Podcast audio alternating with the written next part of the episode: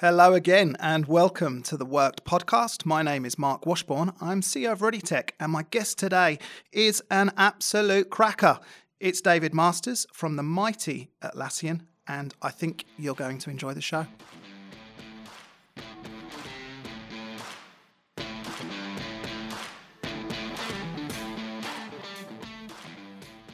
Atlassian is the great Australian tech global success story. From humble beginnings, Atlassian has grown to be a monster NASDAQ listed tech company, the poster child for Australian tech, and heroes to many of us working in the tech industry. It's hard not to see for those of us that have followed the Atlassian story that this is a very purposeful company and one that punches above its weight on speaking up on important issues facing Australia and the world. And to discuss that with us today is David Masters, the Director of Global Public Policy at Atlassian.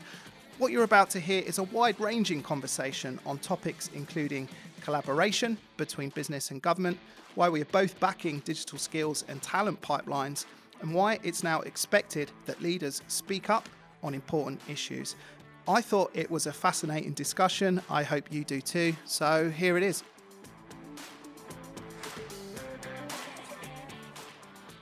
So, joining me in the podcast studio, it's David Masters from Atlassian. David, thank you so much for coming on. And uh, firstly, may I ask how you are? I'm, I'm doing well. I'm a little bit tired. I got up early this morning, flew up to Sydney, so uh, I'm, I'm, I'm probably not at my best right now, but I'll do my best. I think you're going to do amazingly well, and uh, I've got a lot I'd like to talk to you about. So let's kick off. As you know, the podcast is really all about the future of work and careers and education. And more often than not, it's fascinating to hear about our guests' personal journey. So, would you mind telling us your own story of your of your career to date? Yeah, it's been been a pretty weird journey for me. I, I not, not very planned. Um, grew up in country New South Wales. Uh, I was born in a place called Narrandera. I spent a lot of time out at Hay, far western New South Wales, and I went to, to school for a little while in Goulburn. And uh, you know, when I left school, I, I kind of knew I was I was good at writing, um, communication sort of came naturally to me. So I was looking at, at, a career option there, and so I thought journalism was probably my career. So I um, I went and did a pretty broad Bachelor of Media degree out of Macquarie University, and, and thought I'll you know get into journalism after that. And um, I was leaving uni. I wanted to do sports journalism or you know political writing. I, I did politics as well at university and had an interest in that. And, uh, you know, I was struggling to find a job. I probably didn't do a lot of the legwork that you need to do to get into those careers while I was at uni. And uh, I had a mate who got a job at an IT mag. And I thought, oh, I'm interested in technology. It's kind of a, a, new industry. It was sort of the, the back end of the, the first dot com boom. And uh, so I started throwing my hat in the ring for a few different uh, different gigs at um, some very technical trade magazines. And I, I, sort of landed a, a gig for a telecommunications uh, magazine that's now, you know, dead and buried. And there were a couple of other smaller magazines, one that did CRM and uh, another one that did software development. So that was sort of my entry into technology.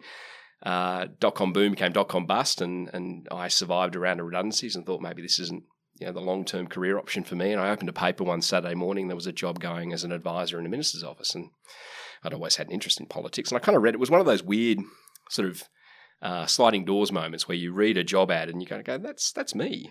I'm not sure. Throw my hat in the ring, yeah. and I moved to Canberra 19 years ago. Um, and that was uh, yeah, that was that. So I I worked for three ministers for communications, IT, and the arts uh, over the course of about five years in the Howard government, and then uh, did a short stint in the public service.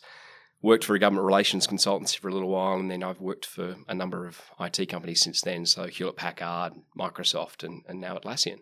And it really reminds me of something that one of my previous guests, Daniel Cohen, said from from Flare HR, which is that often careers are like a drunkard's journey. that there's a there's sometimes a randomness uh, to it, but uh, also ultimately, if you look back, it can be quite logical. But uh, what do you think there is to learn uh, for, for for others from your career journey? I think as long as you've got a degree of self awareness and you know what you're good at and you know what interests you, I think the rest of it is is reasonably easy because you tend to gravitate to things that that that both interest you but use skills that you've you've, you've got. So yeah, I, I, think you're absolutely right. I mean, uh, you know, random drunkard's journey is, is a pretty good accurate description of my career journey. But no, I've been very lucky. I've ended up in a in an interesting niche that, that's pretty valuable. So and. Uh, moving on to where you are now and your role at Atlassian, I think first of all it strikes me that if you're going to be a director of global public policy, and you're going to be doing it out of Australia. At, Atlassian as a company, it feels like the dream job. Oh yeah, look, it, it feels like every job I've done up to this point has been leading to this one, and you know, I've worked for large US multinationals, and there's there's a perspective of looking into Australia, whereas this is very much from Australia looking out. And uh, for me, that's that's that's an incredible opportunity. I've, I've largely been given a well, pretty much a blank sheet of paper to say, well, you know, go and build a public policy function. You know, go and see what sort of influence we can have on US European policies. Um, I mean, really, Atlassian is it's a it's a global company, and the majority of its customers are outside of Australia and, and largely in the US and, and Europe. So, um, you know, I do a lot of work in Australia. Obviously, Australia is my home, and and um, you know, Mike and Scott are very focused on the domestic sort of political situation and policy scene here. But but the things that probably really matter most to our company are actually happening in in Brussels and in DC. Right, and uh, look, it sounds like a fascinating role. Can you go? Would you mind going into a bit more detail? You know, where you see the real focus areas for the role. You know, in in the coming years. Yeah, I think again, it's, it's, sort of there's a bit of a dynamic. You know, certainly what you're seeing around cybersecurity, around privacy, data protection. You know, that's that's the real key driver at a global sense. And then if you look at what what we do in Australia, it's it's a lot around the innovation ecosystem and sort of the investment settings. Um, you know, in addition to their roles at Atlassian, Mike and Scott, you know, investing quite heavily in that ecosystem in Australia. And so, you know, we think a lot about the settings of, of how you stimulate that, that kind of innovation ecosystem. And it's actually, you know, things have been trending in a very good direction. If you look at where venture capital is at versus where it was five years ago, it's grown exponentially in Australia. So I think things are trending in a, in a good direction, but there's there's more that can be done. I imagine it's been really helpful that you had that time where you spent within government, so you understand the the dynamic of that and the, the motivators and the drivers of government so that when you're on the other side helping to educate government or collaborate government that you know that you can understand and, and I guess have a translation layer between the two.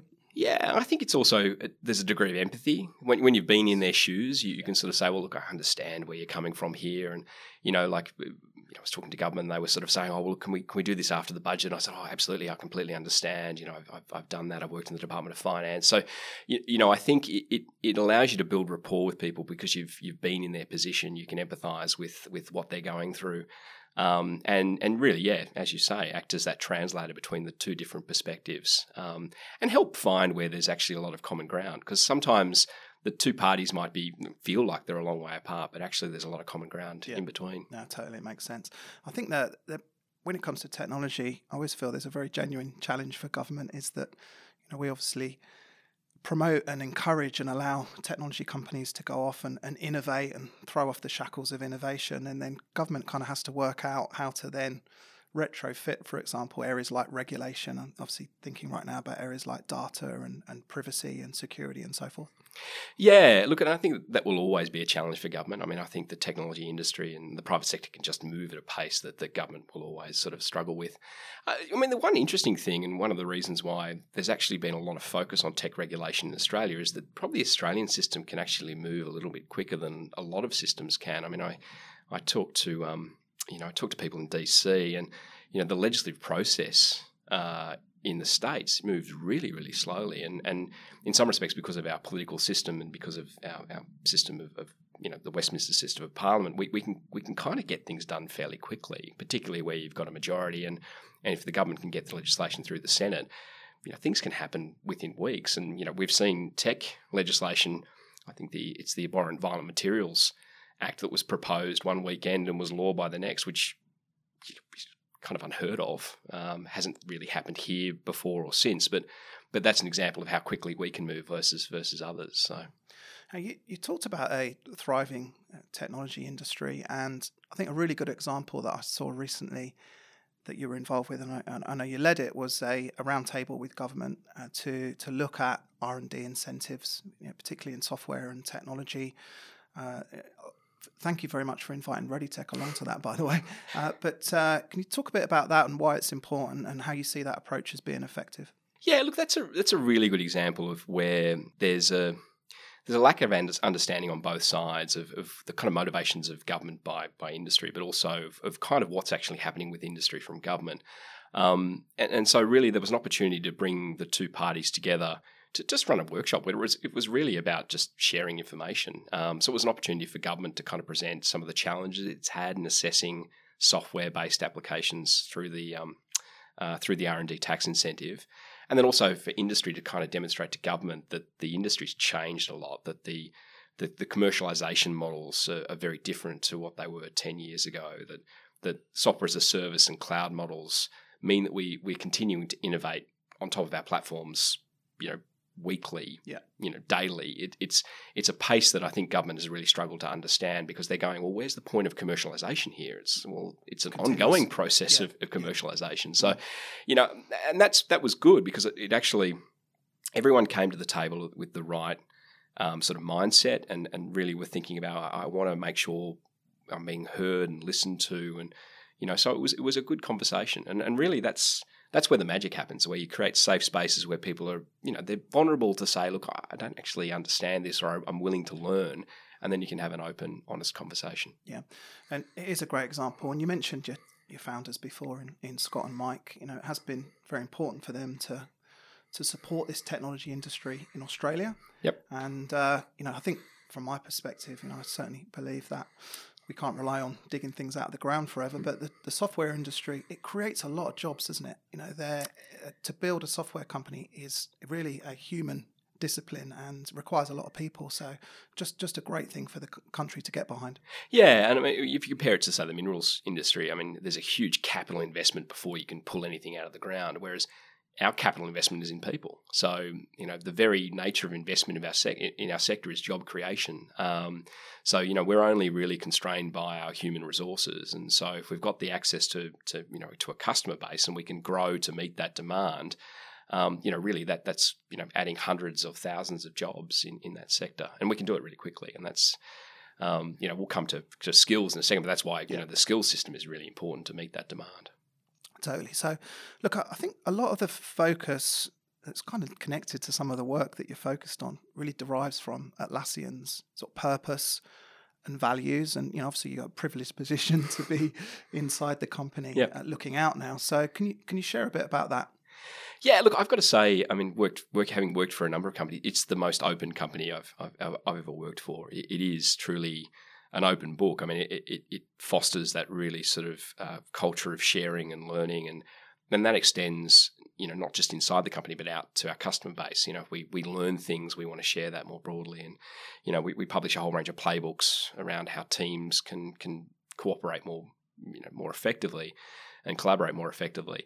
Um, so you know that that value open company, no bullshit, which is one of our famous values. It, it, you know, from my experience, it, it's really very much a lived value. Yeah, I think it's just this. You know, there's a real honesty inside the company as well. Uh, we're not afraid to have you know kind of difficult conversations and sort of face up to, to the reality of situations. So no, I, I'm um, I'm finding it. It very much lives up to the hype. Yeah, and uh, back back to the founders again. You know, I think that of course you know they've really become quite prolific commentators on issues that that are important to them, and and obviously at times those are important to what they believe are important to Australia. So, you know, it really is somewhat of a shift, isn't it, from previously how uh, CEOs and so forth thought actually their main focus was actually just creating shareholder value. Yep. Right. This is quite a shift to you know really understanding the wider place in the community and commenting on that and, and voicing that. Yeah. Look, I think that's a challenge for government. I mean, obviously, I'm, I'm in a position where I, engage with government a lot. I think government would much prefer industry to, to stick to its knitting and to focus on, you know, creating jobs and growing the business and making money. You know, we, we did a report last year where we actually went out and surveyed, you know, people's perspectives on this, and, and we actually found some really interesting things. Uh, 69% of Australian employees actually agreed that businesses should be just as concerned with their societal impact as they are with the financial performance. So that you know that triple bottom line reporting is actually really expected by the employee base. So companies are kind of being pulled in a couple of different directions here. One is, you know, the, the employee base is expecting them to have a voice on these issues and expecting them to, you know, to live those values. Whereas you've also, but you've got kind of government going, well, you know, is it just virtue signaling? Are you, you know, just doing this because it makes you feel good? And I think that's where the really important work needs to be done to to actually have some you know, to ground that in reality.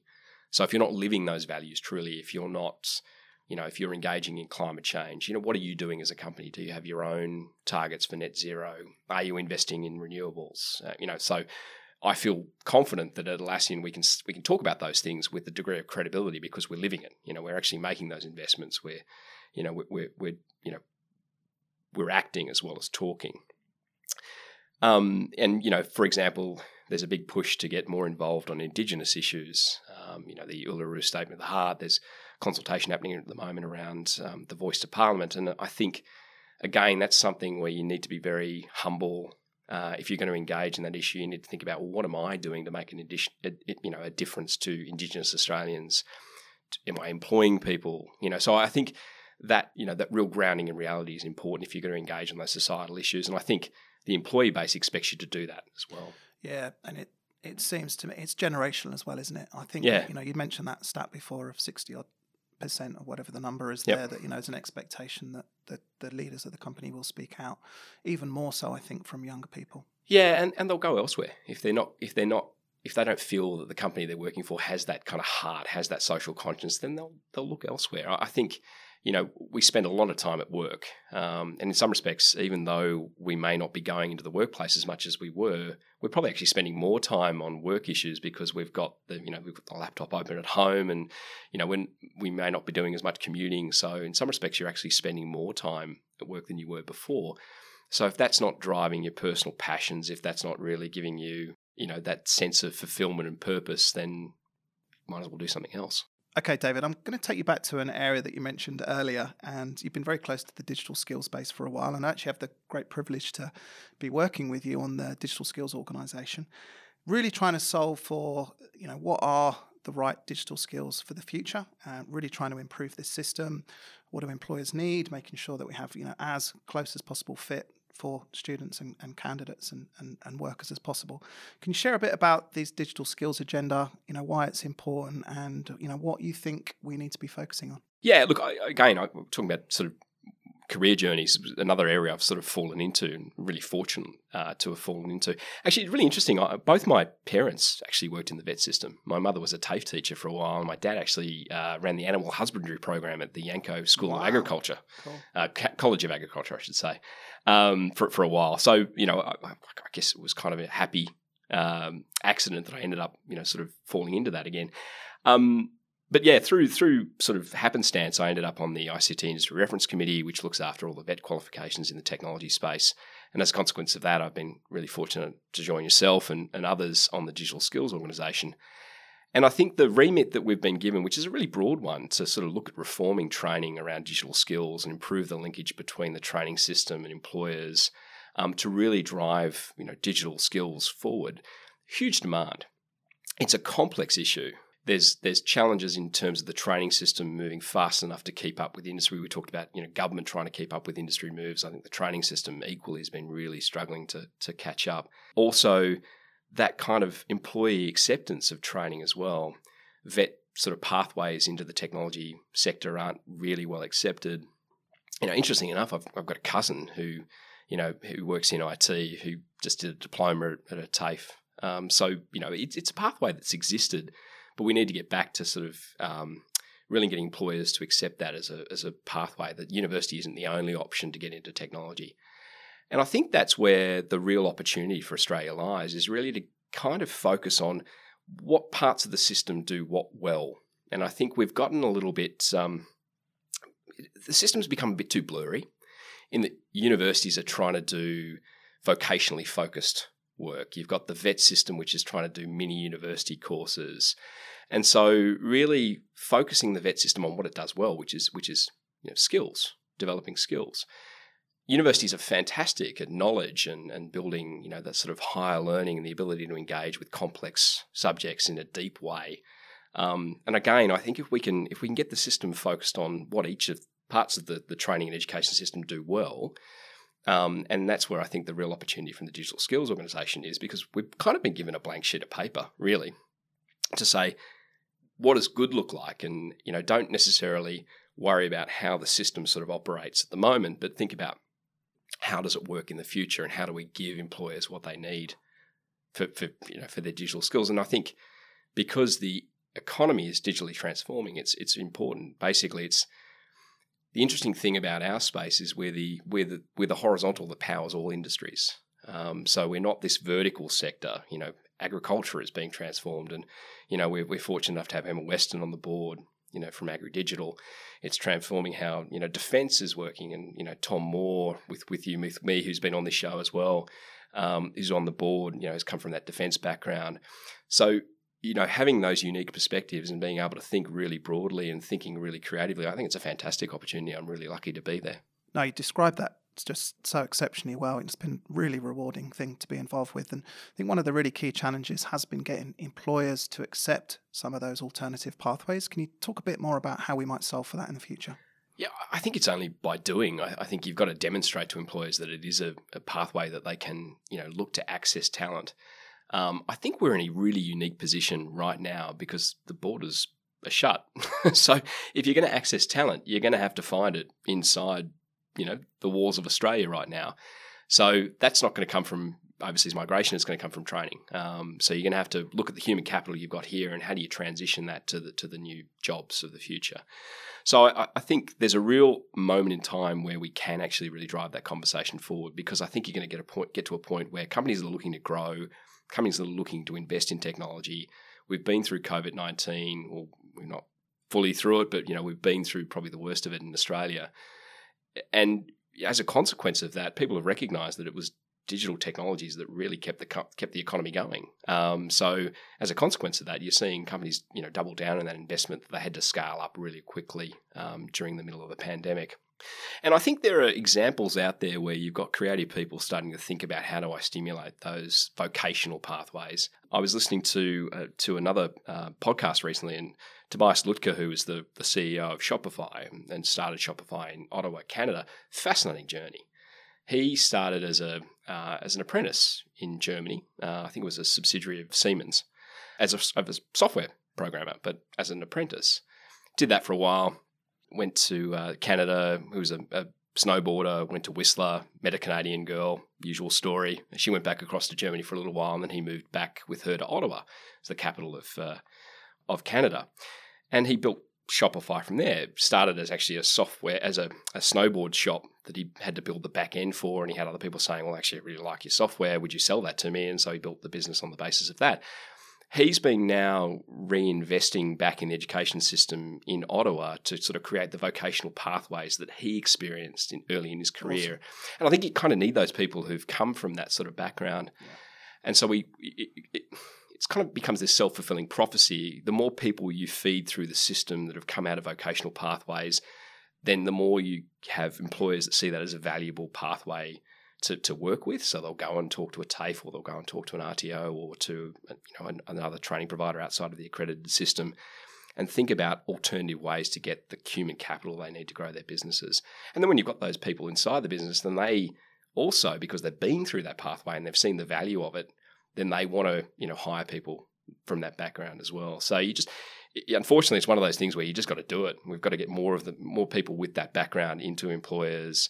Um, grow that from there. And I think it, it again, you get this sort of feedback loop that, that sort of operates from there. I think that's so interesting. And if, I think if you think about technology and how much that's changed over the last 10 years, think about how it's going to change in the next 10 years like the amount of the sheer volume of digital skills that will be required you know i think it's, it's mind-blowing. So to be part of that and as well as the digital transformation that's happening everywhere right? Like software is eating the world or is already eating the world right? So such an important area.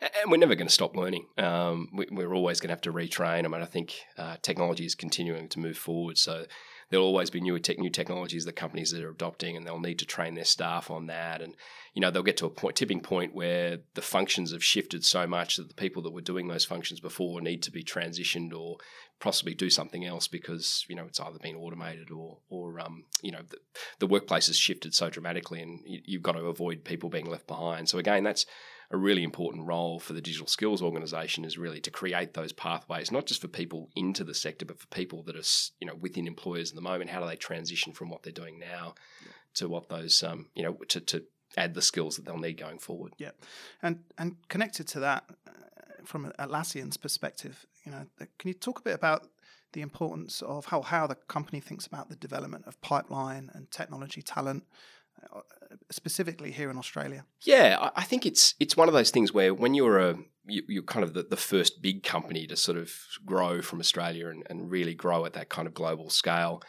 It, it, it's a unique challenge. So there are certain skill sets that kind of don't really exist in Australia that, that operate those cloud systems at scale. So we've, we've kind of needed to bring some of those in.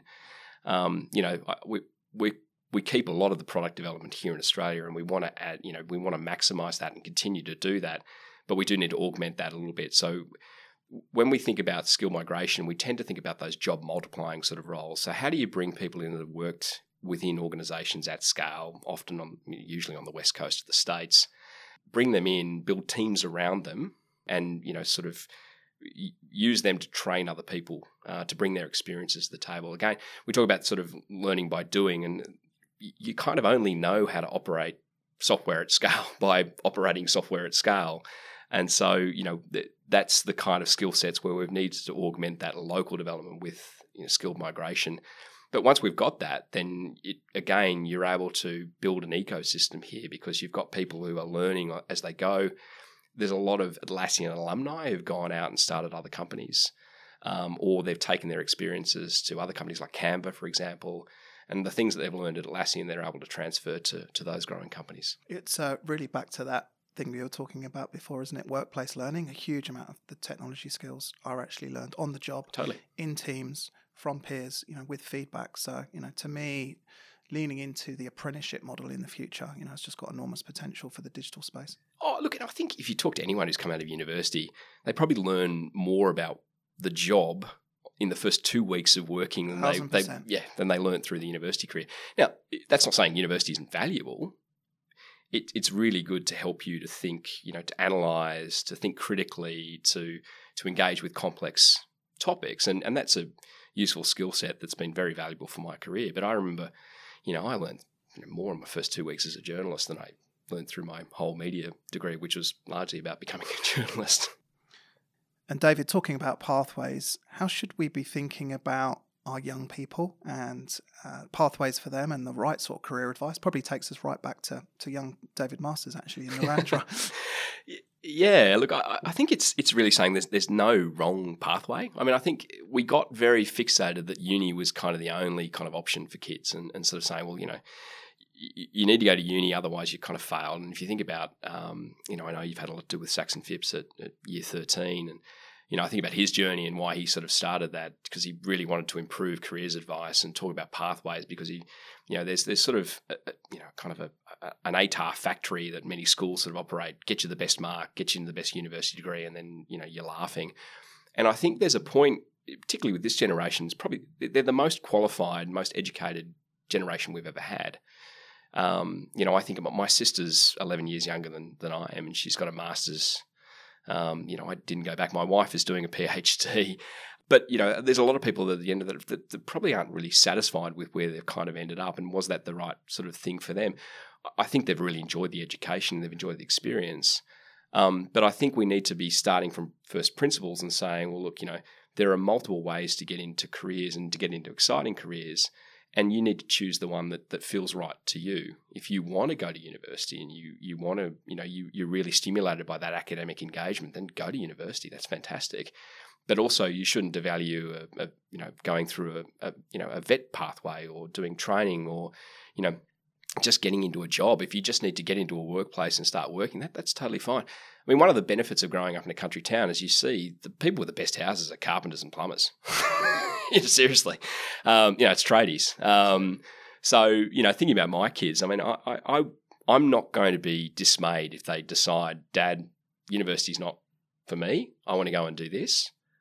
I'm not going to try and dissuade them that. As long as their argument's good, as long as they've thought it through and they've gone, this is the reason why. Uh, because I've thought, you know, I really just want to get my hands dirty. I want to do this, and this is this is what really motivates me. As long as they can answer that question and they can engage with on that, totally fine. Mm, that's really interesting.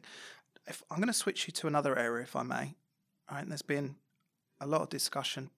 We're coming off the back of the COVID era in the future of work about remote work, and it's another area where you know Atlassian have uh, had you know sort of taken some quite strong views publicly, uh, and really backed that future of remote work. So, really interested again from an insider's perspective is how the company's thinking about that, particularly when it comes to areas like learning, career development, mentoring, and so forth. I'd love if you could share a little bit about what Atlassian's doing around that. Yeah, well, look, I'm a net beneficiary of it because I, I live and work in Canberra. Um, so I work from my home. I'm, I'm part of what we call Team Anywhere. Um, so I think we made a very deliberate decision, and, and it was actually something that was happening before COVID 19 hit. We already had a lot of people that, that were working remotely. Um, we've just accelerated that as a consequence of COVID 19 and, and, really become much more uh, mindful about it.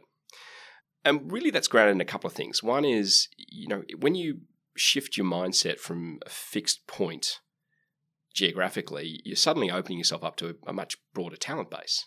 Um, so, you know, if you're stuck on the west coast of the states and you're just accessing the talent pool there, well, you know, you're also subject to, you know, the quite tight labour market that operates there. If you think, you know, open it up and say, well, we don't really care where anyone works in the States, well, suddenly you've got a much broader talent base. And then similarly in Australia, if you know if we're just focused on Sydney, there's a you know there's a pool of talent in Sydney, and it's a great pool of talent. But there's also people in Newcastle and Wollongong, in Melbourne, Canberra, Adelaide, and you know when you've when you shifted your mindset to go, well, we don't really care where anyone is. We'll, we'll make it work for them if we get access to their talent and suddenly it, it's it, it's really really changes the mindset.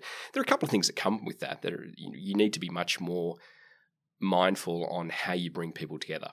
And so the workplace becomes less of a place where people come to do work and more of a place where people come to to gather socially, to to engage in different ways, to have that kind of face to face collaboration that that you know people crave and sometimes is really really good for creative output. So you just become much more deliberate about how you use the workspace and, and you know what it's there for, as opposed to just being the place that everyone drives their cars to or you know catches a train to and you know works nine to five.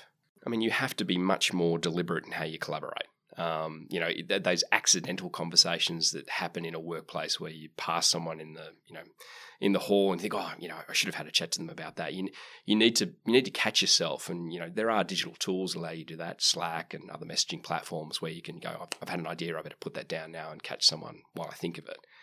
Um, but also making sure that you're also very effective when you do jump on a Zoom call or you know you're engaging over a phone call. From a training point of view and from a you know bringing people into the business, I, I think that's something we you know we're still learning how to do that effectively. I, I, I was onboarded into Atlassian remotely and, and actually went pretty well for me, but I'm obviously I'm you know a lot further along in my career. Mm.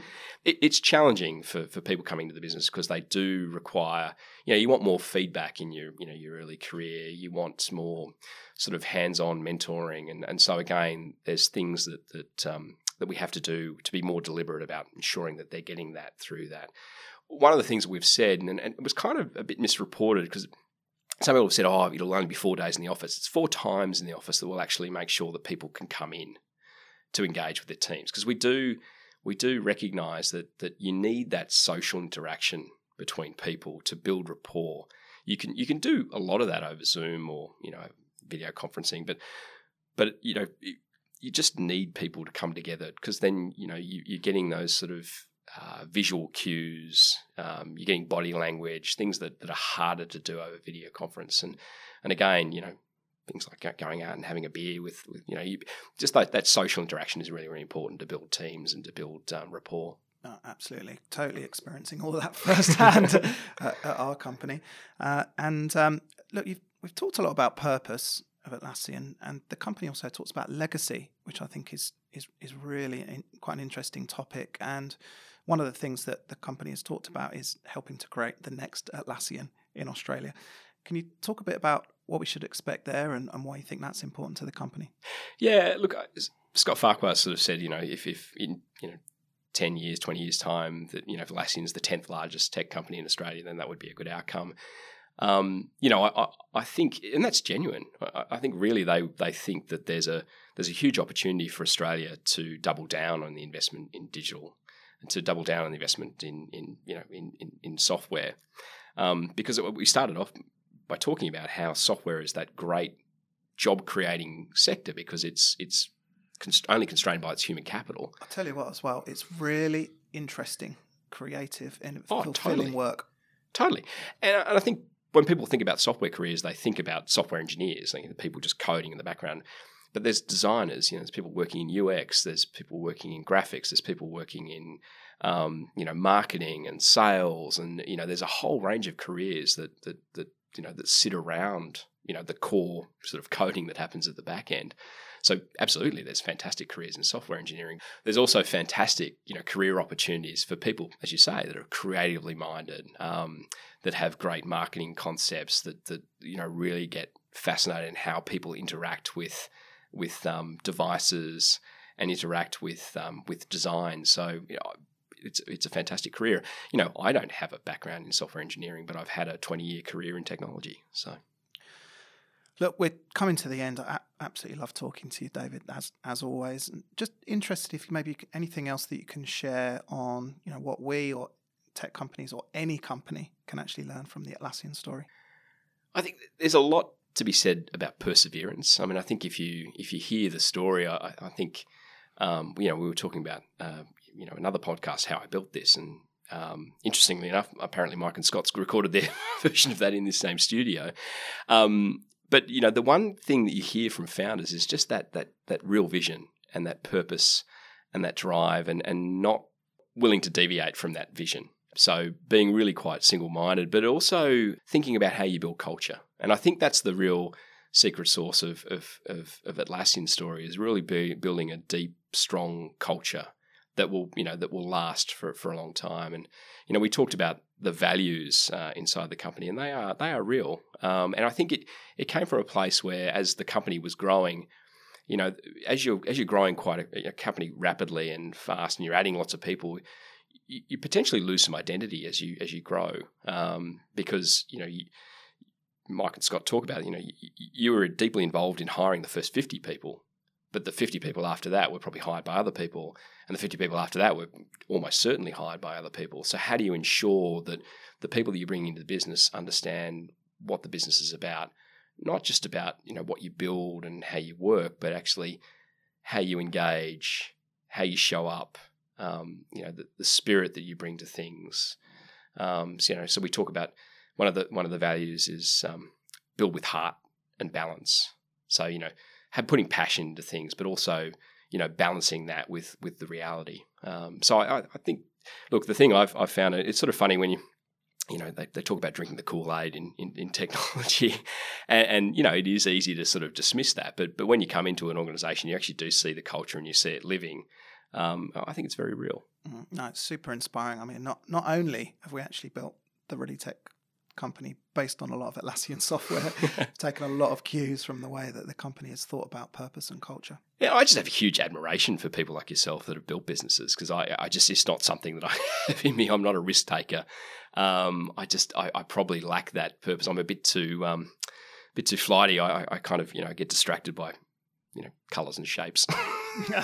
so having that that you know that single vision and and being able to drive and execute that, I mean, I just you know that's why I'm, I'm, you know really fortunate to sit on the digital skills organization with a number of CEOs, founders that have built companies because I just find you know people like yourself incredibly inspiring. So. Oh, that's so awesome to hear that, especially from you. Very flattering. I um, we started to talk about right at the top your day job working with government. So what what could you share with us about what do you see the opportunity for government in particularly in a digital world? Yeah, look, I think it's a really good time to have that conversation because because we're you know we're coming through the pandemic and because digital was so core to how we continued to operate. I think governments it's it's dawned on government just how critical digital technologies are to the operation of the economy, and I think there's a moment in time to talk about the opportunity for Australia to not just um, invest in you know the digital sector itself, but also how it transforms other parts of the economy and how we really you know focus on transforming agriculture, transforming manufacturing, transforming mining, and then what benefits can we drive on the back of that? Scott Farquhar talks about how Australia is 1.6% of global GDP. And so, you know, we're, we're going to main, maintain a competitive position in the world. We need to be at least developing 1.6% of its software. Um, and so, you know, as we continue to focus on, you know, not just deploying digital technologies into the industries where we're very competitive, but how do we then pull companies out of those transformation? We talked about Emma Weston at AgriDigital. you know, as you transform the agricultural supply chain, there are huge opportunities for companies to emerge out of that that have a, a massive global niche. Um, and how do we double down on that and stimulate that growth? Because I think I think where one thing the government maybe hasn't got its head around is that symbiotic relationship between a, an industry transforming and the supporting sector around that. And, and if we can grow both, because then you've got the productivity and economic benefits that come from transforming those industries, and then you're building globally competitive companies that are supporting that transformation, who can then go and export their wares elsewhere. And I think once we've got that connection working, I think that's when the magic happens. David, thank you so much for coming on. It was absolutely fascinating. Really appreciate the insights and congratulations on getting your absolute dream job as well, by the way. No, thank you, Marc. I'm, I'm loving it. So awesome. So there you go, David Masters from Atlassian. I absolutely loved speaking to David. I hope you found the content today as inspiring as I did. I'd love to know your thoughts, so please drop me a line on LinkedIn and please, please, please don't forget to tell your friends and colleagues about Worked and also subscribe to the podcast on your favourite streaming service. Have a great day. I'll be back soon.